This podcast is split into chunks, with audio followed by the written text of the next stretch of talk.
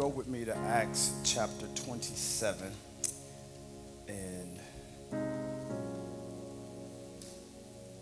we are talking today about uh, storm-proofing our lives. How many of you know storms happen? Amen. Storms happen. And you don't have to have done anything wrong for a storm to come into your life. Amen. Storms happen. They are part of life. And today I want to talk us about storm proofing our lives. How to guard your life when storms come. And this it's uh it's fitting that we talk about storms. Considering I just spent the last couple days with a five-year-old by myself. And how many of y'all are single parents in this house? Here, don't clap. I'm clapping for you. All right. This is my standing ovation for you, single parents, because because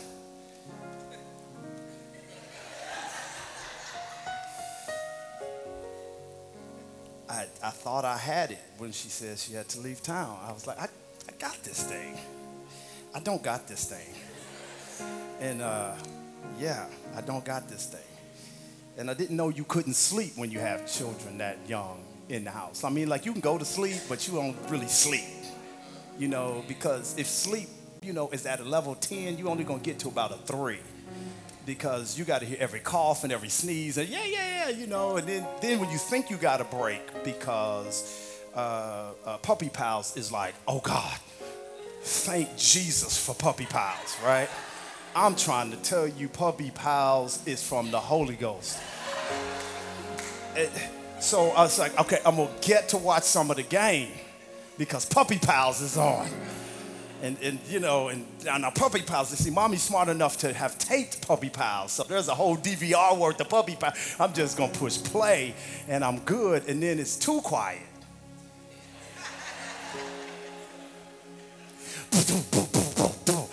You all right upstairs? Yes, sir. What happened? I'm just playing balance beam on the couch.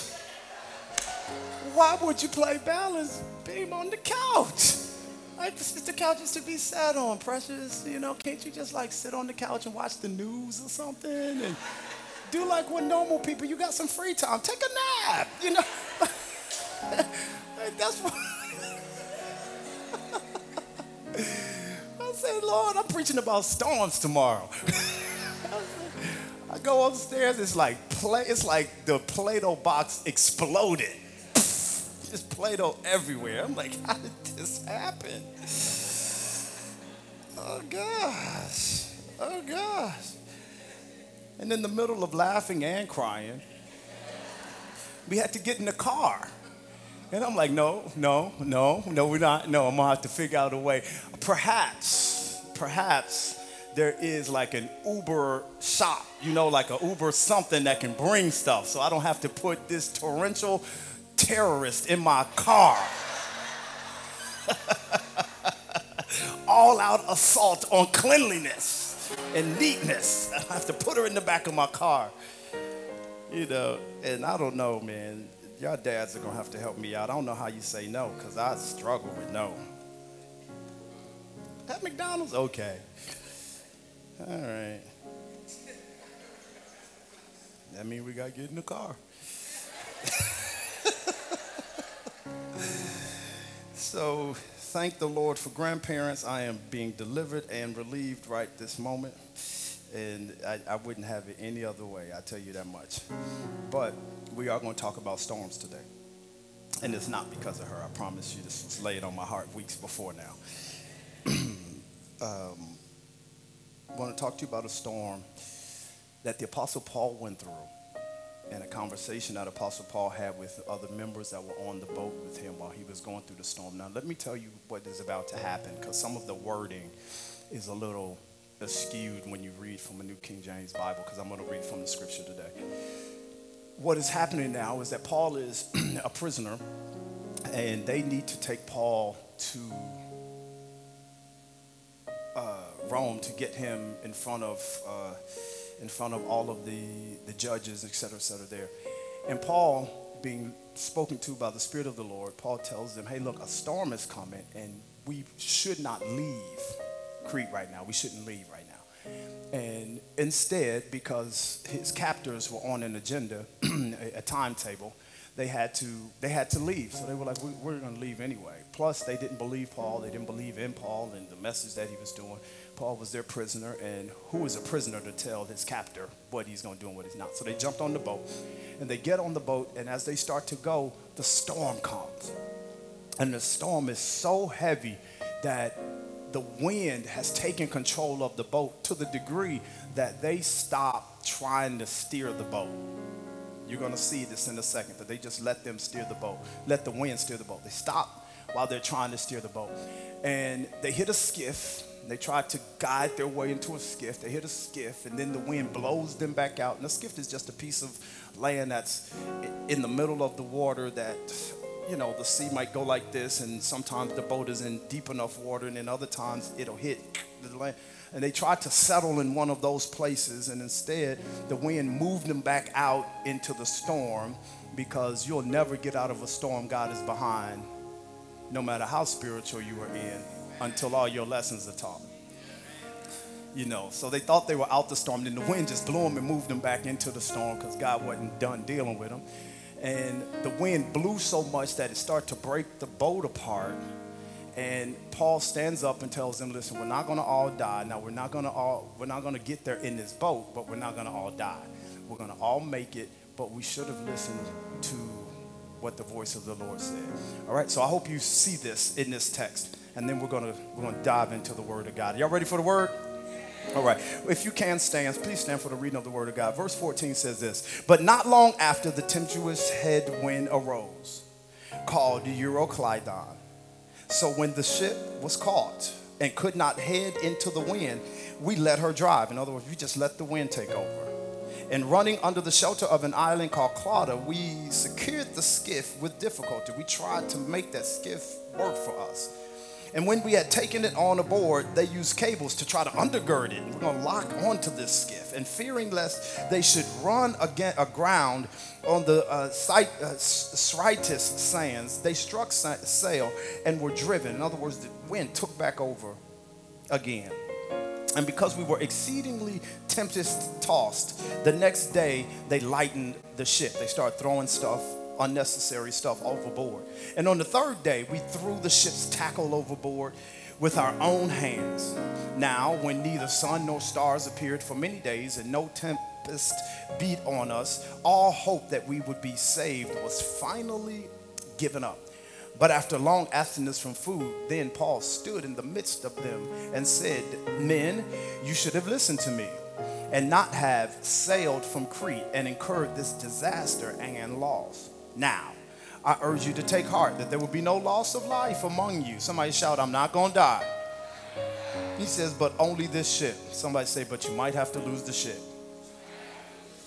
For there stood by me this night an angel of the God whom I belong and whom I serve. And the word of the Lord is blessed. I want you to find three people and tell them, stormproof your life. Stormproof your life. Stormproof your life. Father, in the name of Jesus Christ, I do bless you and I thank you and I give you the praise, God, and I ask that you would send an anointing that makes teaching the gospel simple and preaching the gospel easier.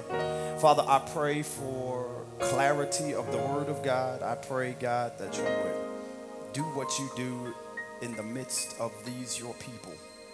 Let your grace fall on us now. Get the praise through this preached and taught word. In Jesus' name, amen. Amen. You can be seated in God's presence. Smile at somebody. Tell them it's just church. Tell them it's okay. It's just church. Smile at them. Tell them it's just church. I want to talk about three principles that's going to help you help you weather the storms of your life. You, life is in many ways very predictable. And one of the things that we can predict about life is that in life you will have storms.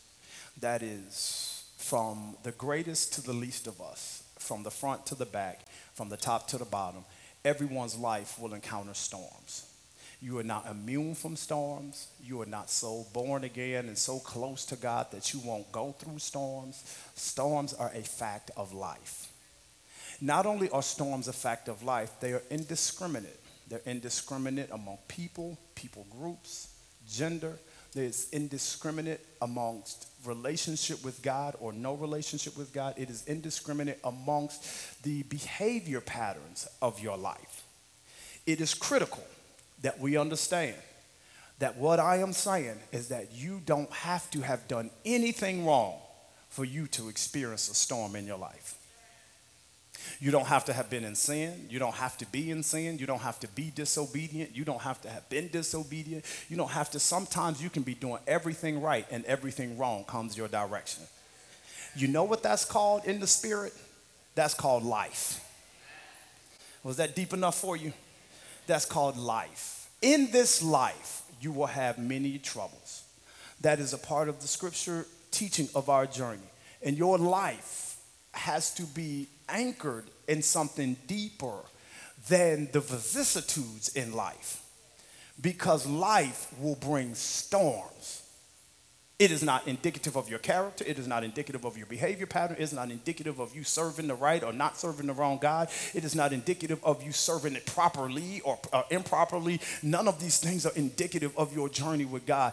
It just simply means that God has at his disposal everything that has been created if he is going to be made known in your life.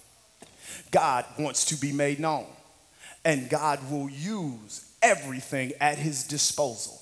And pain and storms are at the disposal of God when he's ready to get a message into your life.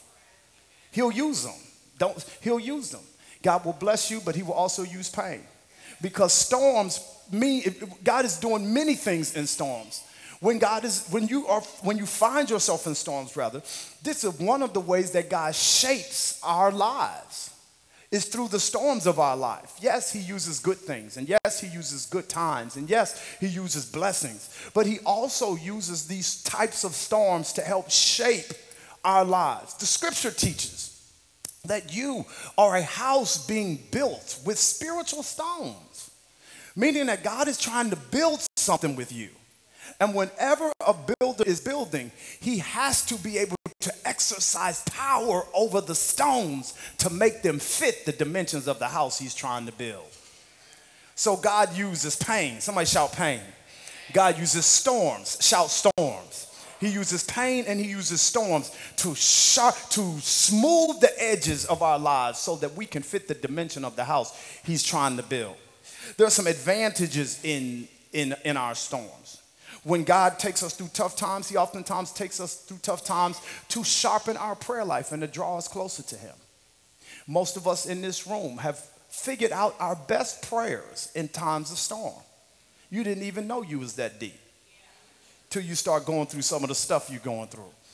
And, and pain has a way, and storms have a way of pulling you deep into the spirit so much to the degree that if you have your eyes wide open, you'll start to see things in the spirit at the depth of pain that you could not see at the shallowness of comfortability. You can go into seasons of pain and come out realizing that, wow, the prophetic is true. You can go into depths of the spirit and realize that in, in pain, through pain and because of pain, and realize that, hey man, there's got to be a deeper prayer language than the one I'm saying in my, late, my native tongue because my pain, and there's a language that can match my pain. I just won't understand it when I say it. That's what pain will do to you. That's what storms will do. God will pour you into a storm that will, that will scratch and erase everything you ever thought about God. Because these are one of the ways that He uses storms to sharpen our lives. He uses, he uses it to test us. Yes, God tests your life. I know Satan tries to test you to get you to fail, but God tests you so that you can see where you are and you can see where you're not. Paul said that I buffeted my body lest I not be disqualified after I have preached to others, lest I not be disqualified. In other words, he's saying, I buffeted my body so that I can pass the test, so that I don't fail the test that I've been preaching to everybody about and miss the prize which means that it is possible for God to test us and for us to miss the mark on some of the tests that we go through. Storms come through to test us. Somebody shout, test us. Storms come in our lives to give us a sense of humility. You, you thought you were something until. You was feeling pretty good. You was telling everybody else how to until. And, and there is some, there's a humility in the storms that come into your life. God brings storms to remind you that you are not the progenitor of all that's good in your life. He is the progenitor of all that's good. So every now and then he'll pull what is good and let you taste the bad so you'll know that he is the good God behind all that's good. Have you ever been humbled before? You ever been humbled before? There is something about t- pain that will humble you. And watch this. There are things that I used to preach in my 20s that I don't even preach anymore in my 40s because when I because I realized that I was preaching from a vantage point that had not been through enough pain. There, there were things, yeah, and, and now I realize that maybe I was a little judgmental on that. Now I realize that maybe I wasn't really understanding the dynamic of those things. And you've got to be careful in your immaturity preaching like you've done it because God has a storm. Y'all are not talking back to me in here. You got there's a storm. There's a storm. So you better be careful. Everybody you send into hell. You better be careful. Everybody that's wrong because they divorced. You better be careful to everybody that's struggling in their in, in things that you have deemed as being ungodly. You better be careful passing your judgment on them because there is a storm. Uh, there is a storm. This is why the Bible says, humble yourself under the hand of the Almighty God. And in due time, he said, then I'll exalt you. Is that there will be humility before there is, is exaltation. God help me in this place. And can I say something about humility real quick? Humility doesn't mean to be humbled, doesn't mean that you're not humble.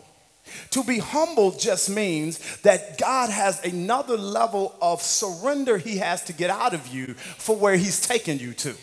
You're not being humbled for where you are, you're being humbled for where you're going. Is there anybody going anywhere in this house? So God will take you through a storm to try to humble you. Are you hearing what I'm saying?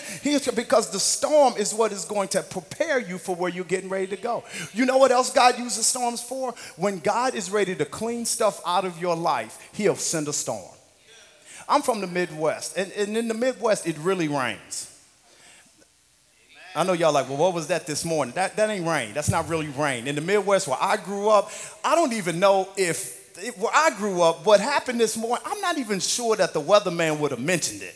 Like back where I grew up, he'd be like, hey, it's gonna be bright and sunny today after about about 11 o'clock. And we don't even worry about that kind of stuff that happens in the morning. I'm talking about real rain. In, in, in Missouri, where I'm from in the Midwest, it rains so hard that it stings when it hits you it'll hit your windshield and you'll be like, boy, I hope it don't crack my windshield. Uh, y'all ever been in rain like that? Just pop, pop, pop, pop, pop. It, it, it, it, feels so bad you can literally have people three, four feet in front of you and you cannot see them. This is the way it rains in the Midwest. And I want you to understand that sometimes you have big storms like that. You have storms that just keep popping you and hitting you and they sting and they hurt. And just when you think you can see your way out, you can't see anything further than the beginning of the next month. You ever been in that kind of storm? That all I'm trying to do is get to this second paycheck and hope that there are no bills come between this paycheck and the beginning of the month. I know I'm talking to somebody in here. Dream, dream about what? I can't see further than my problem. I can't see further than my situation because I'm in the middle of a storm. Has anybody been in that kind of storm before? I, am starting to feel my health, so y'all hang with me for a second. It's, these are the things. But let me tell you something about those storms. Here's the interesting thing about a storm in the Midwest. You can always tell a storm, you can see clouds 20 miles away because it's much flatter in the Midwest than it is here in California.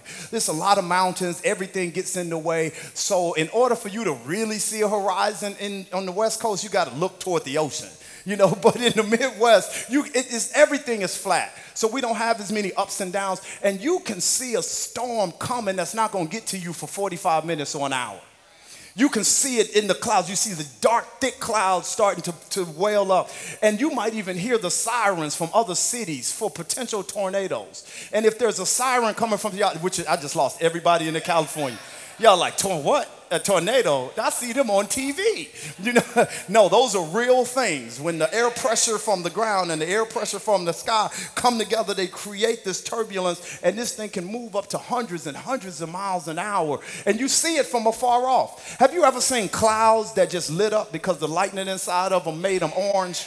Y'all, uh-huh. I'm trying to do God is a wonder. Y'all, all y'all looking at me like, what? God is a wonder. The cloud. See, that's what y'all see, understand that this is what Moses saw when he was at the top of the mountain and God spoke to him through the lightning and the cloud. All he saw was just the orange. The orange. The orange. We would have lightning that you could see the cloud turn. I know I'm taking y'all back to my hometown. We could see the cloud turn orange, and because it takes sound a while to travel, you won't hear the boom for about a second and a half after you see the, it'll be like, Yeah, you know, y'all know what I'm talking about. And you be like, that, that, and this is the way, and but but nature, somebody shout nature when that starts to happen, we're not to get the rain for another 30 minutes. But you know what starts to happen? Is that the squirrels start to run up into their trees and the rabbits start to go back into their hole. The dog is in the backyard trying to get in the doghouse that he ain't been wanting to be in all summertime long. If you at Walmart, you trying to get to the line so you can get home before this kind of rain because if it start coming down, you can't drive because you can't see out in front of yourself and you'll be stuck at Walmart. Y'all ever been stuck at Walmart? Let me tell you what happens when you're stuck at Walmart in the middle of a storm. Everybody goes to the TV section to watch TV. That's what everybody's doing at Walmart when they just waiting the storm out. But I want you to understand what happens. When the storm comes, when after a storm, it's not just wet ground. It's tree limbs everywhere. Potholes are in the street. Do you know what a pothole just happened? Let me tell you what the rain has done. What the rain has done when it blows and it knocks the leaves down, it doesn't knock every branch down, it knocks every weak branch down. God, I'm, I'm trying to help y'all here. It knocks every weak branch down. Every branch where there's supposed to be something else growing out of that space, but it's taken up the space. The storm is brought to knock the weakness off of the tree so that strong things can grow from it again. It exposes the cracks in the ground. What you thought, oh, this road is safe, when that rain hits it and it caves itself in, and you realize I've been driving on a road that at any moment in time could have been the destruction of my journey and of my life. When storms come, storms come to expose what needs to be taken off of your tree and what's not strong enough to handle you as you travel through this journey. Is there anybody that understands there is purpose in your storm? Somebody shout, There's a purpose in my storm. I said, Shout it, there's a purpose in my storm. There's a purpose in your storm. So we can't begrudge storms when they come. We can't be angry at God that I'm in another storm. But we do have to open up our spiritual eye and see what God perhaps is doing when we come into storms in our lives. Because as my name is Terrell, and as you take the next breath of your lungs, you will have a storm in your life. Principle number one for dealing with storms is the principle of climate. If you are writing down, I want you to write down that word principle of climate. The principle of climate is this. Let me tell you what a climate is. A climate is a regular is is climate rather is regulated by complex interactions among particular systems. Somebody shout complex interactions.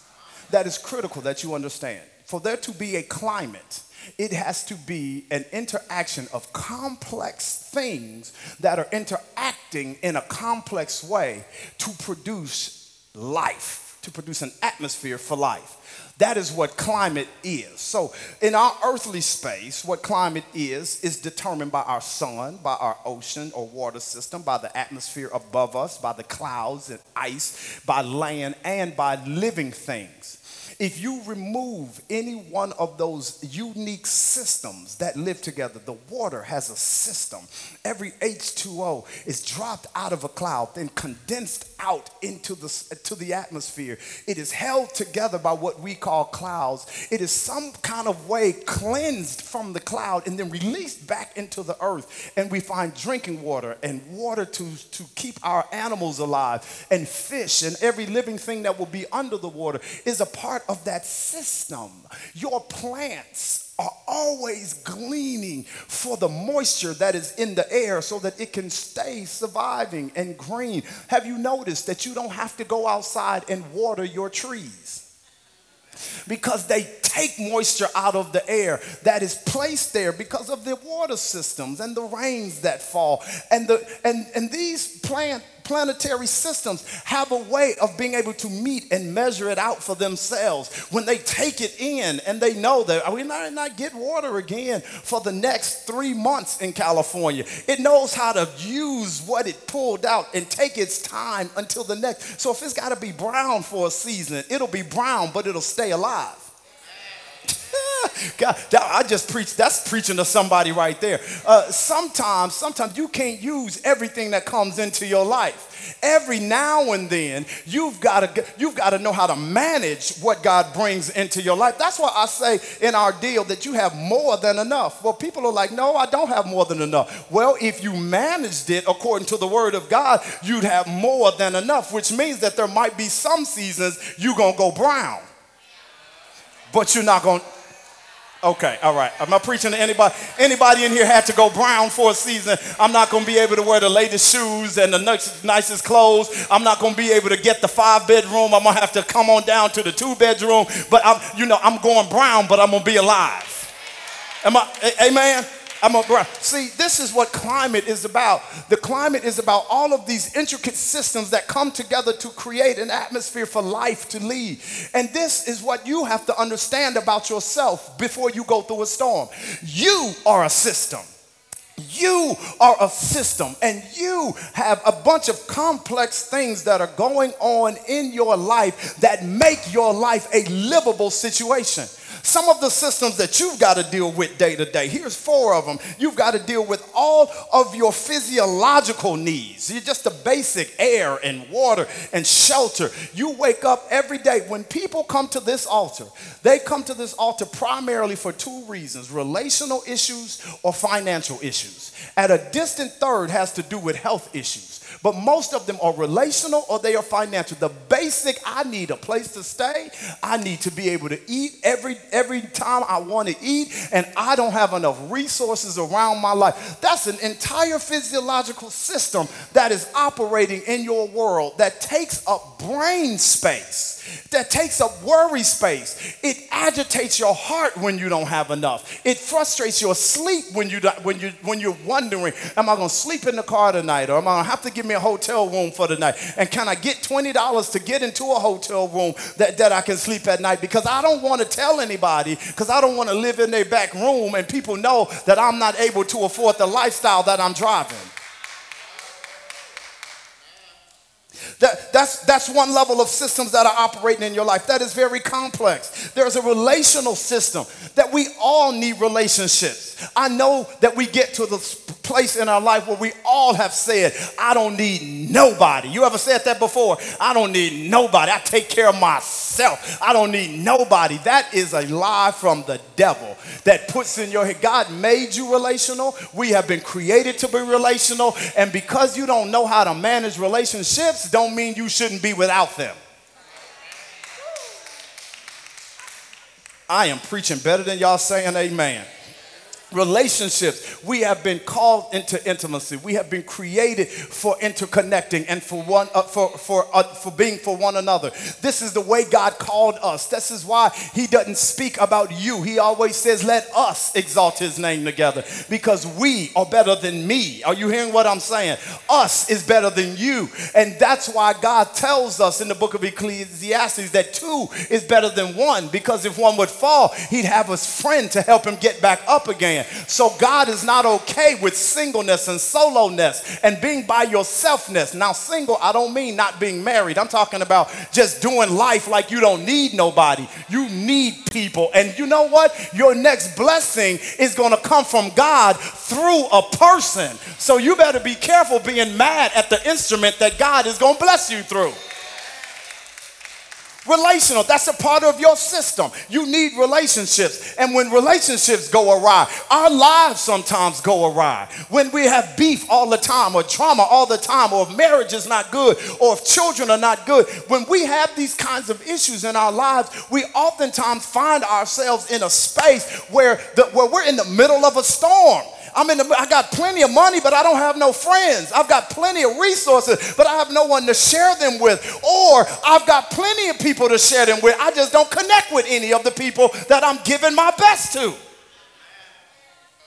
Relational. Somebody shout relational. It's a system in your life. Security is a system in your life. Each one of us want to feel secure. Each one of us want to feel secure. And this is a space where a lot of men don't like to talk about. But insecurity is a real issue. Insecurity makes us go silent. When we're insecure, we stop asking because perhaps I'm not worth a million dollar loan. When we're insecure, we stop asking because perhaps I'm not woman enough for him to want to be with me. When we're insecure, we stop. But security is an important aspect of life. And by security, I mean emotional security, financial security, as well as physical security. And if that list goes on, physical security is at the bottom of the list of security. Unfortunately, what happens with men is that when we don't meet, when we don't know how, or when we're inept with meeting emotional needs or economic needs in our household, what we try to do is we try to, bo- uh, you know, bolster up and meet the physical need.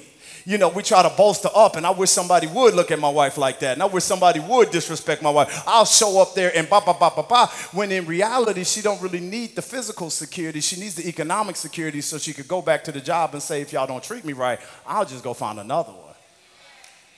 Somebody shout security. Those are things that help us sleep at night. So physical security is a part of the journey, but also so is emotional security. Can she tell you her stuff about you?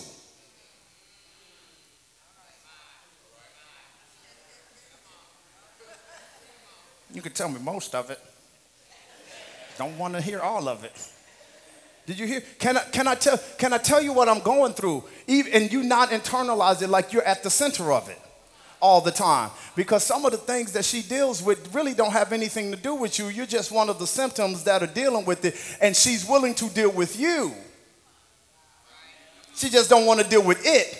But men, we can be so self-centered that we think that we're all of it. Oh, so I'm the reason why you ain't asked so you gonna put it all on me. No, I'm not trying to put it all on you, but you part of it. Are you hearing what I'm saying? Somebody shout security. I said security.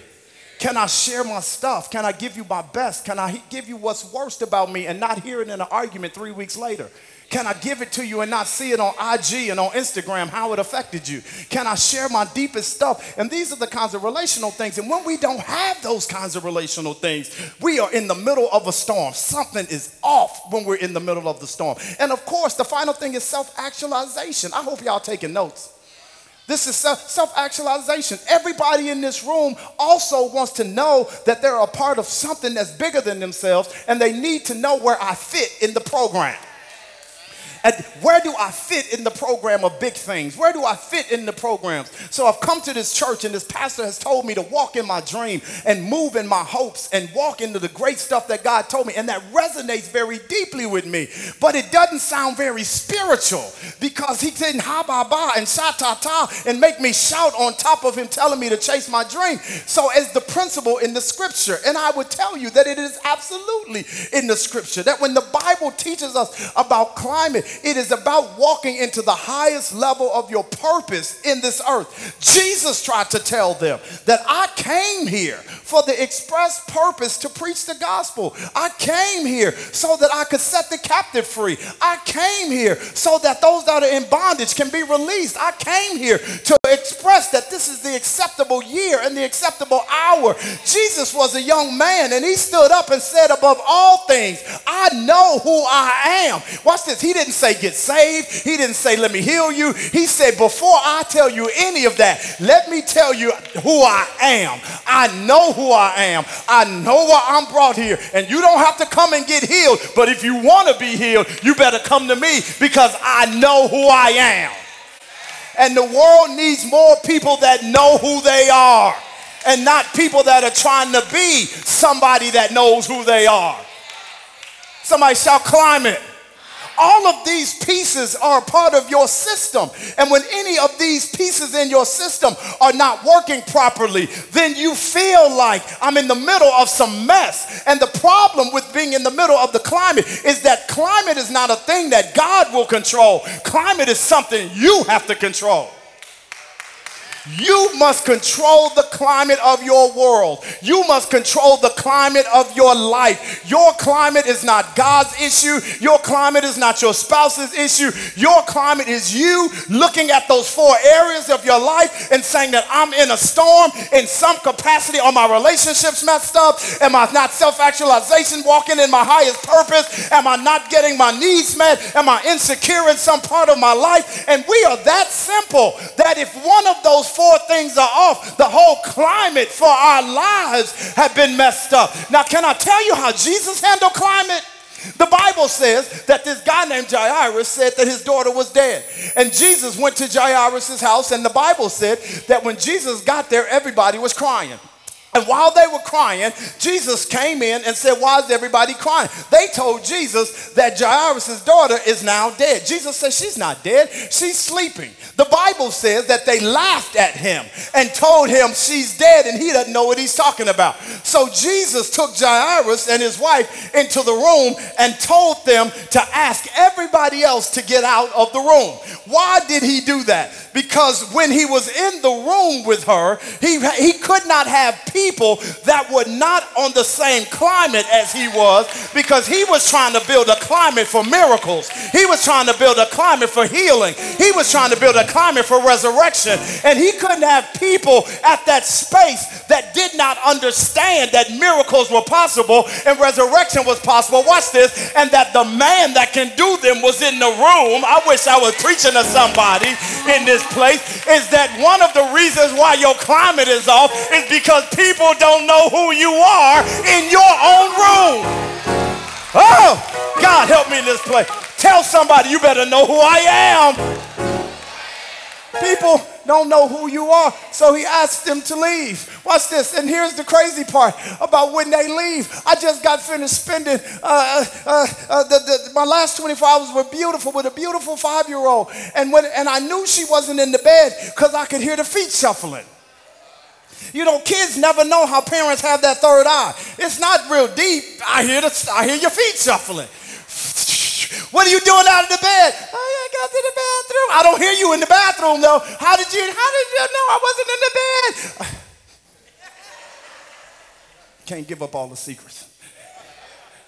But what happens now is that these are people that are going to the room and they say the girl is dead. Jesus tells them, hey, look, she's just asleep. She's not dead. He said, they said she's dead. And this is crazy that you're in here talking about her life turning around after what her last five years have been like. This is crazy. You coming in here saying that she's about to, that something miraculous is going to happen after the, after they, the neighborhood they grew up in. This doesn't make any sense after all the ingrained teaching that she's been taught how to hate herself and how to disregard her journey and how she allows men to do it. It makes no sense that you're saying she's going to get healed. Jesus said, says that if you don't believe it, you've got to move out of the room because you're messing with my climate.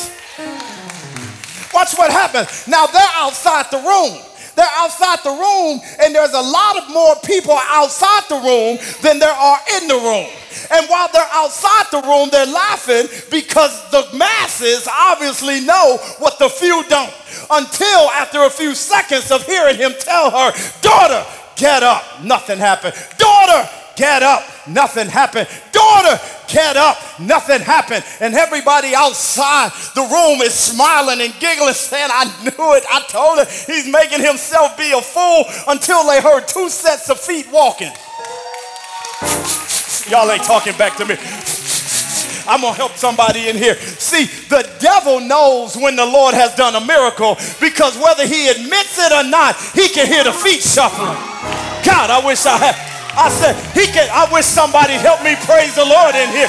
He can feel the heat shuffle. And, and this is the way God operates. It's before the feet move, there has to be an expelling to reshape the climate of your life. Woo.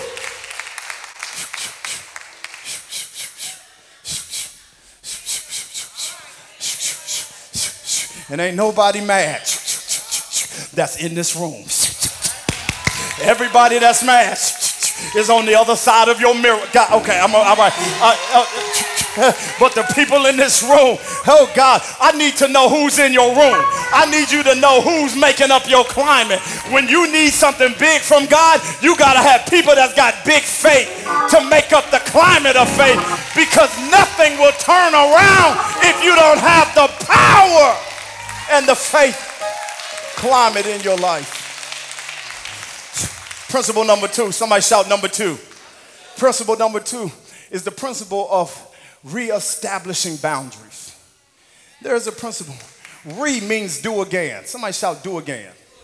Re means do again. Anytime you hear re, it means that something is about to be done again. Redo, rebuild, remodel, re, restate. Re, re means to do it again. It means to say it again. Now, here's the principle, though, is that whenever something is being done again, it will either be a weaker version of itself or a stronger version of itself. It will never remain the same.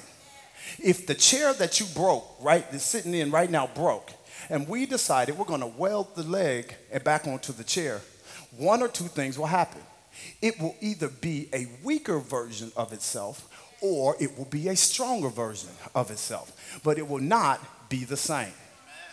The principle of reestablishing boundaries is that whenever God gets ready to bring storms in your life, you have to have boundaries set up around your life. Watch this, that are that that that will be pliant enough for the storm to tear them down.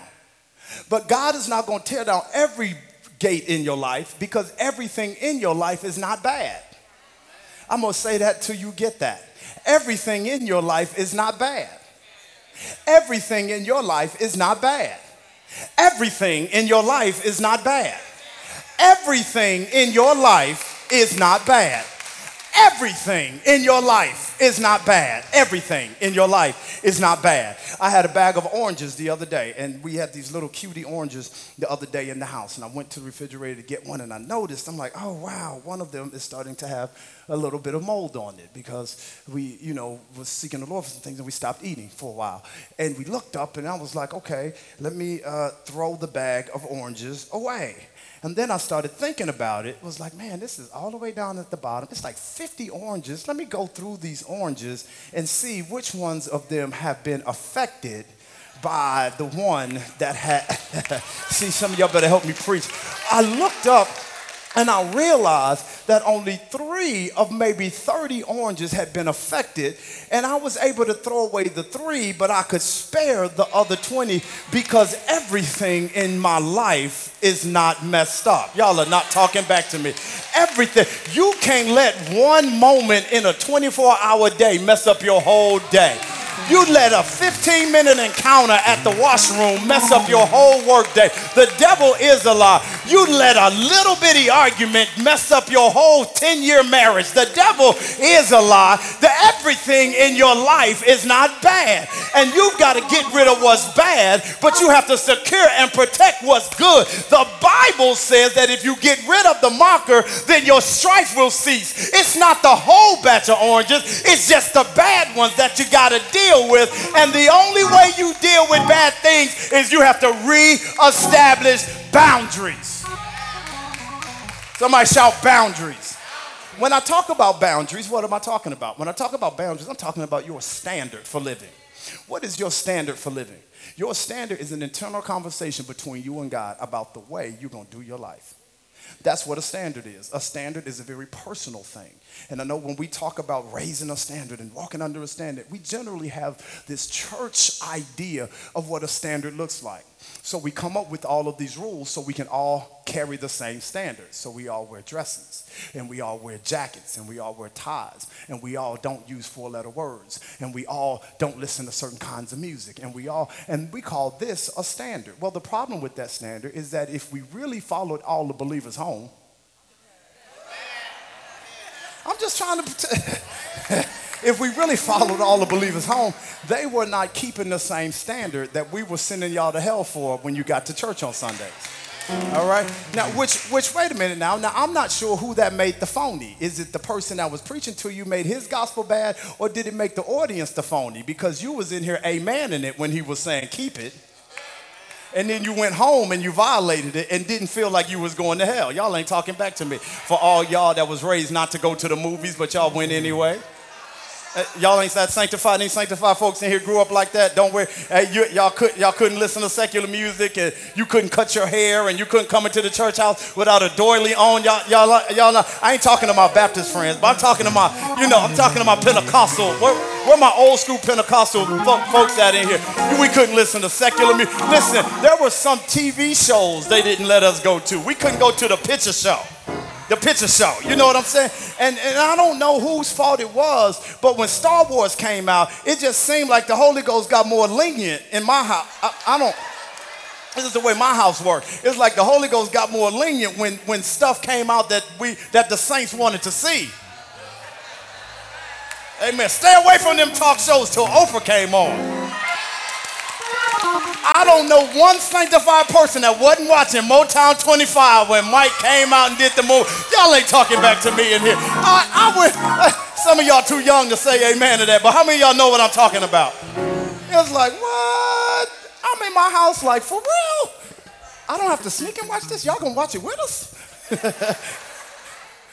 See, boundaries. Somebody shout boundaries. It's about the standard.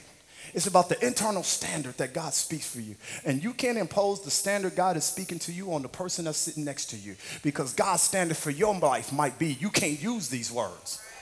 But he may not have raised that standard for somebody else in the season that they're in right now. Your standard might have to look like a different kind of dress code than somebody else's standard. You just hold the standard. And if there's a storm in your life that has knocked down a fence in your life, I can guarantee you, you've let your standard down somewhere. Am I talking to anybody that's ever let their standard down? Anybody that has ever, ever, ever allowed a breach of the, of the fence to take place because you've been through a tough season or been through a, a bad season, or maybe you're just mad at the world right now and I'm just tired of keeping the standard because it seems like people that ain't got no standards get further along in this world than people with standards. So I'm done keeping my standard. And when the storm comes, the gate falls because you ain't got no standards.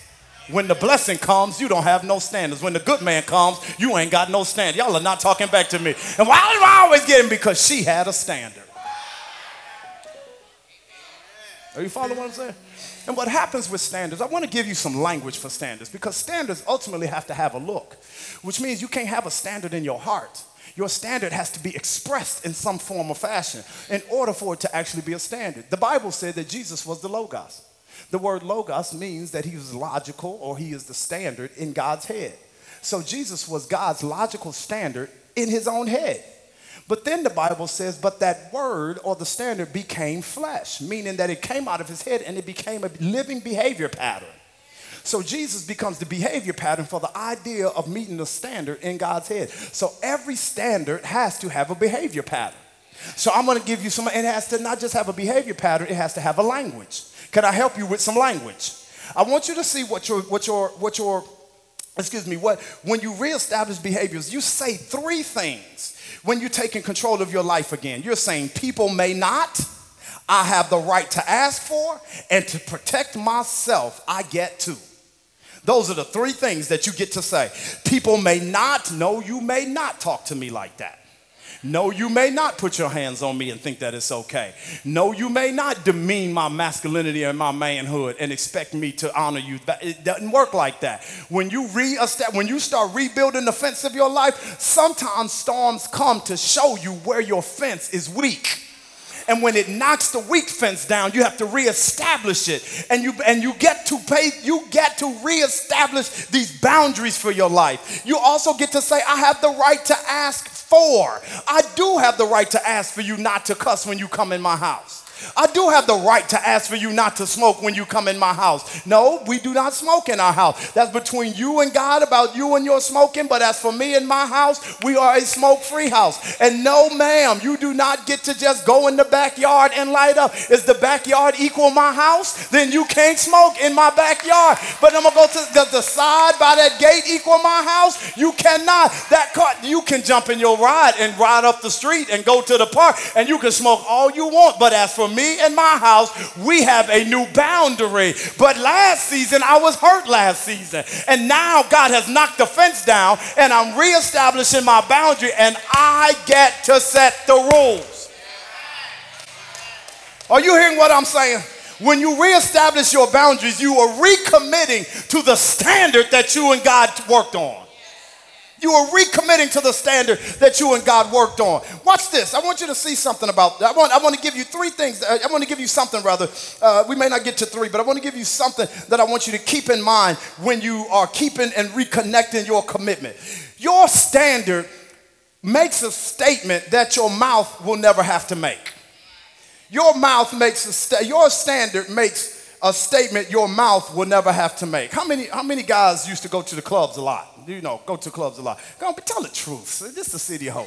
I said, how many y'all used to go to clubs a lot? We, we know we watched Under the Blood and everything, and as long as Drake don't come, we don't have no existential issues with the club and everything. But you know, we so but but how many but you know, how many of you have ever seen people in the nightclub that didn't belong in the nightclub?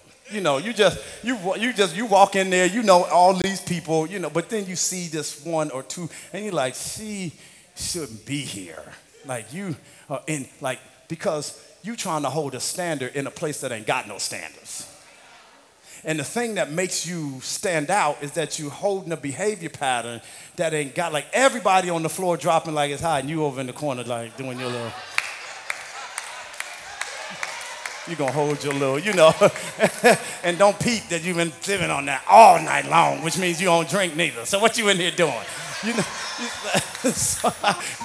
you know, you're just trying to be connected with your community and connected with a group because that's a part of every person's need in this life. But I'm, I'm saying that because I want you to understand what happens is that what happens is that for people that really want to be ignorant at the club, if you really, that wasn't saying that I was one of them people. That's just saying I'm teaching that if you want to be ignorant at the club, her standard is going to make you not go over there.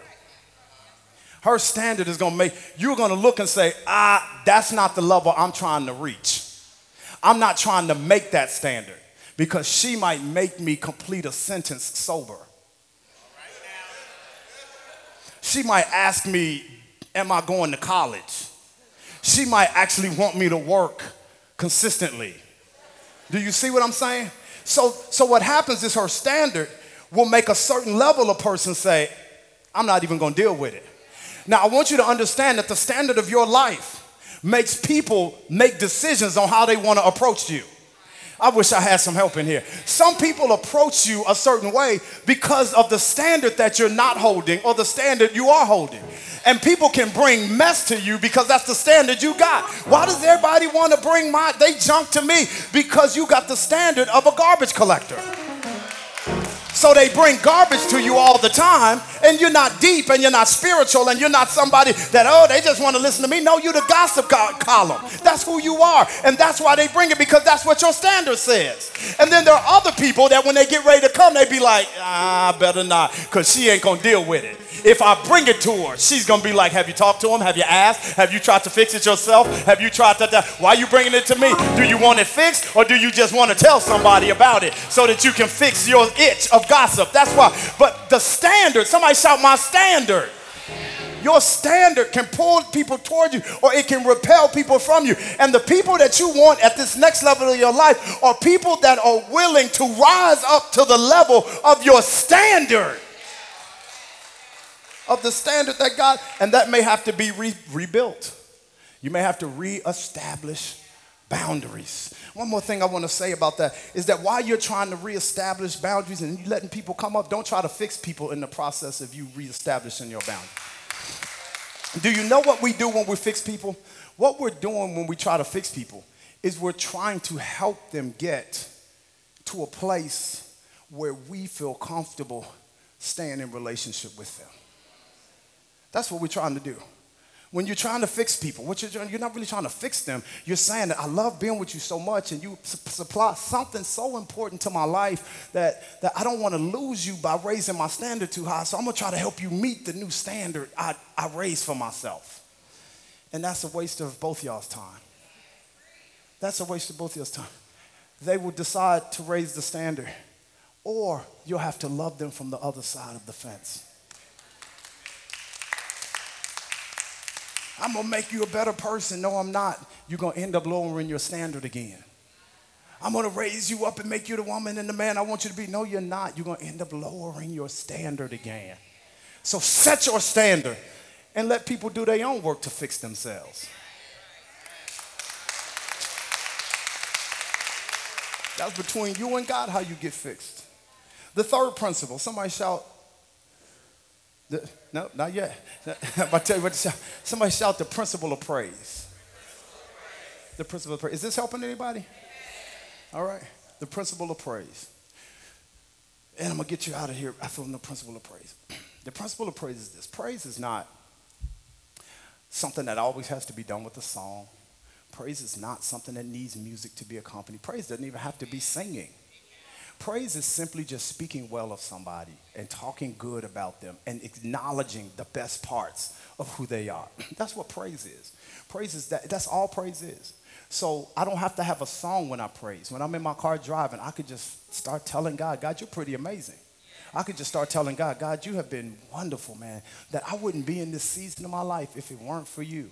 I got through a deep storm because you had your hand on me. I'm getting through this storm because you've got your hand on me. God, I thank you for it. That's praise. Somebody shout, that's praise. Listen, praise is not singing, praise is not jumping and dancing and shouting, even though you can do those things while you praise God. But praise is simply telling God that it wasn't me, it was you and I can acknowledge that this thing wasn't me. This was you. You ever been through something where you can acknowledge it wasn't him? I mean, it wasn't you, it was God.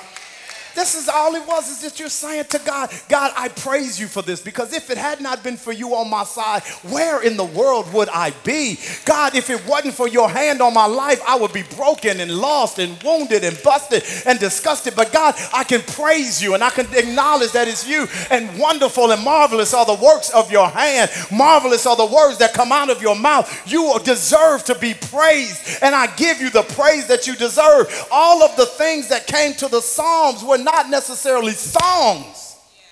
They were just expressions of God, of praise toward God. And praise is the secret weapon for believers. I know it doesn't feel like a whole much, but a whole lot. But do you realize that when you praise God, the pressure of life starts to ease off of you? Have you ever done that before? See, worship is something totally different, but praise is an invitation for God to come into your circumstance. And what you need at this level of your storm is you need to have the kind of praise that invites God in.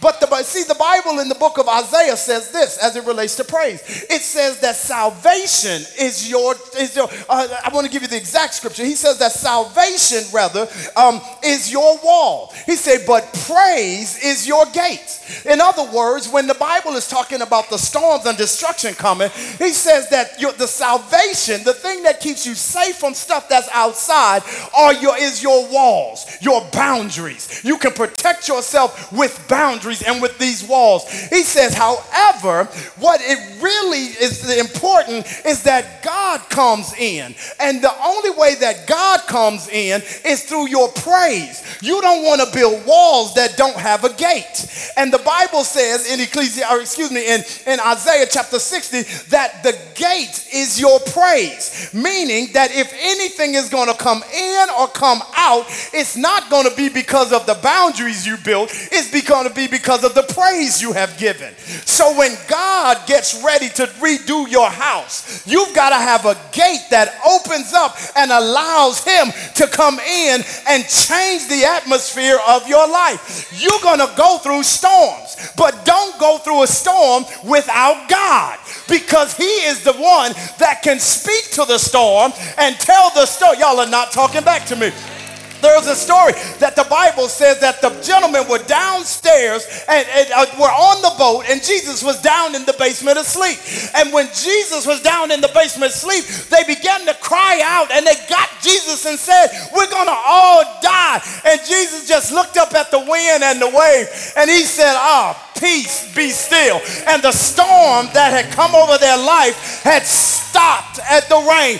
God is the kind of God that whenever He gets ready, He can speak to the storm that's happening in your life. But what has to happen is you've got to open up the gate and let him come in. Because when he comes in, he comes in with the power to control the rain and control the wind. So you have to lift up your gate.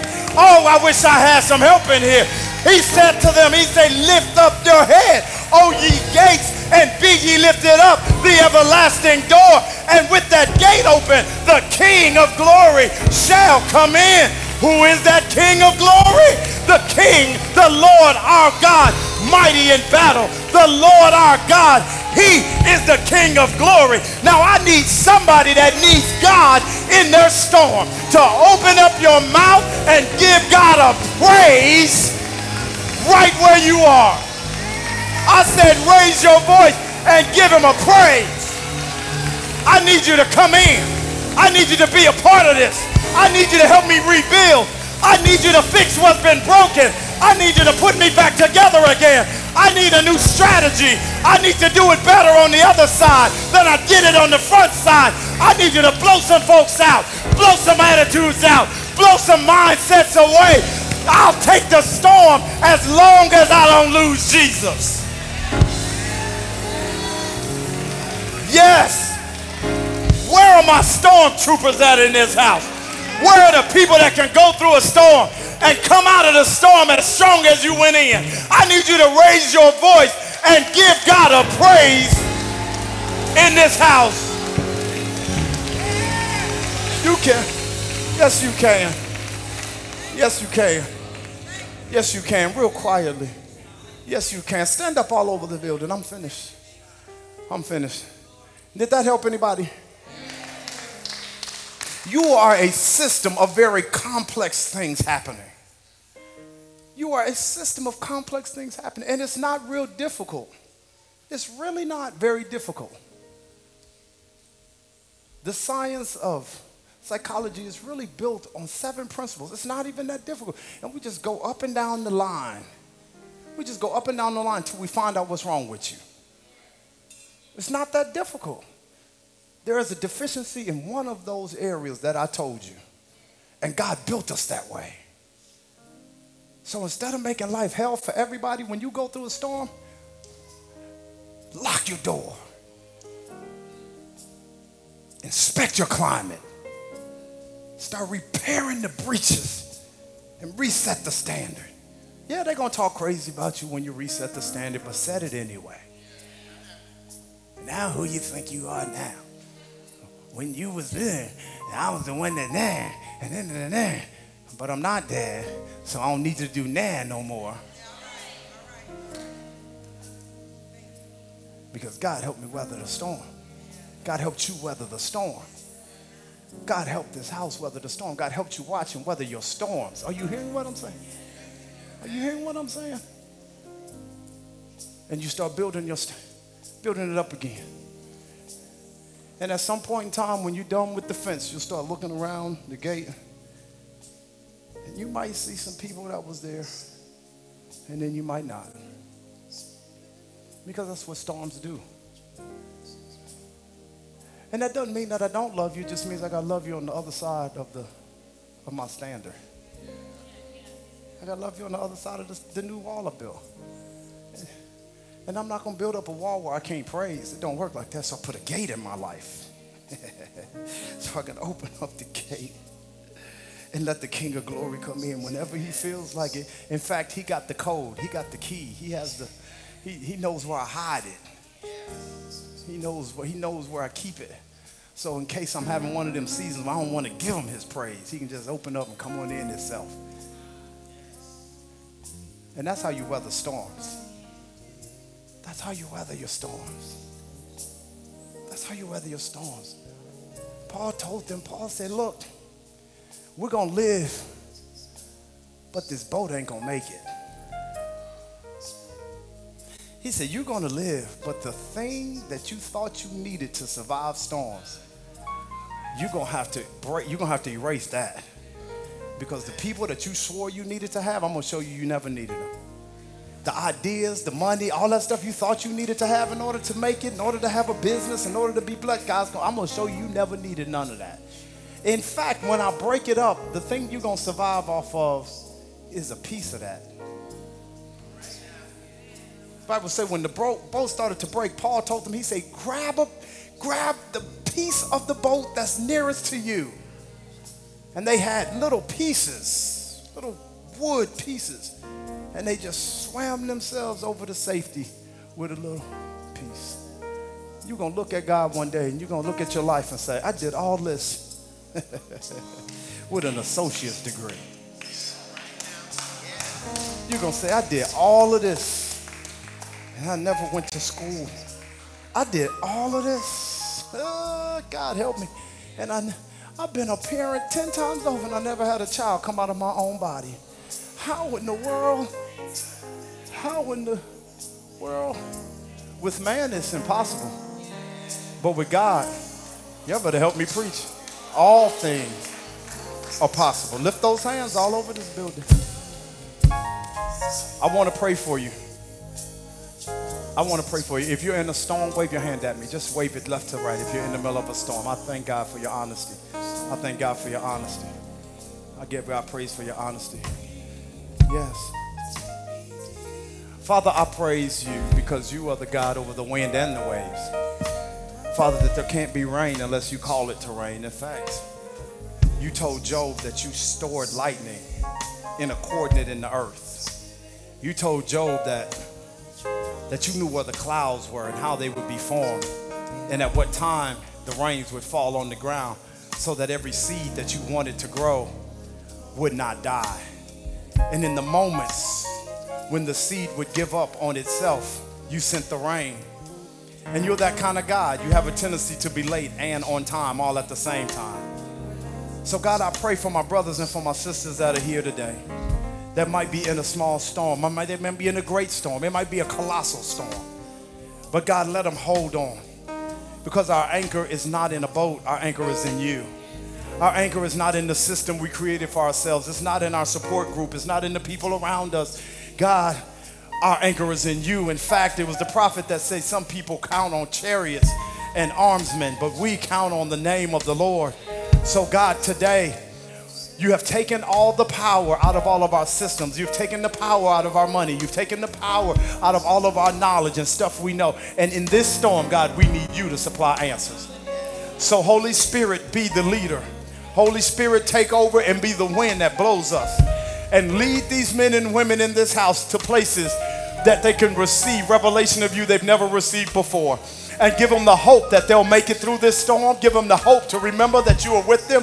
Give them the hope to remember that you have not forgotten about us. And God, we give you the glory and we give you the honor in the name of Jesus. We give you the praise now. Somebody put your hands together and give God a praise. Now help us work.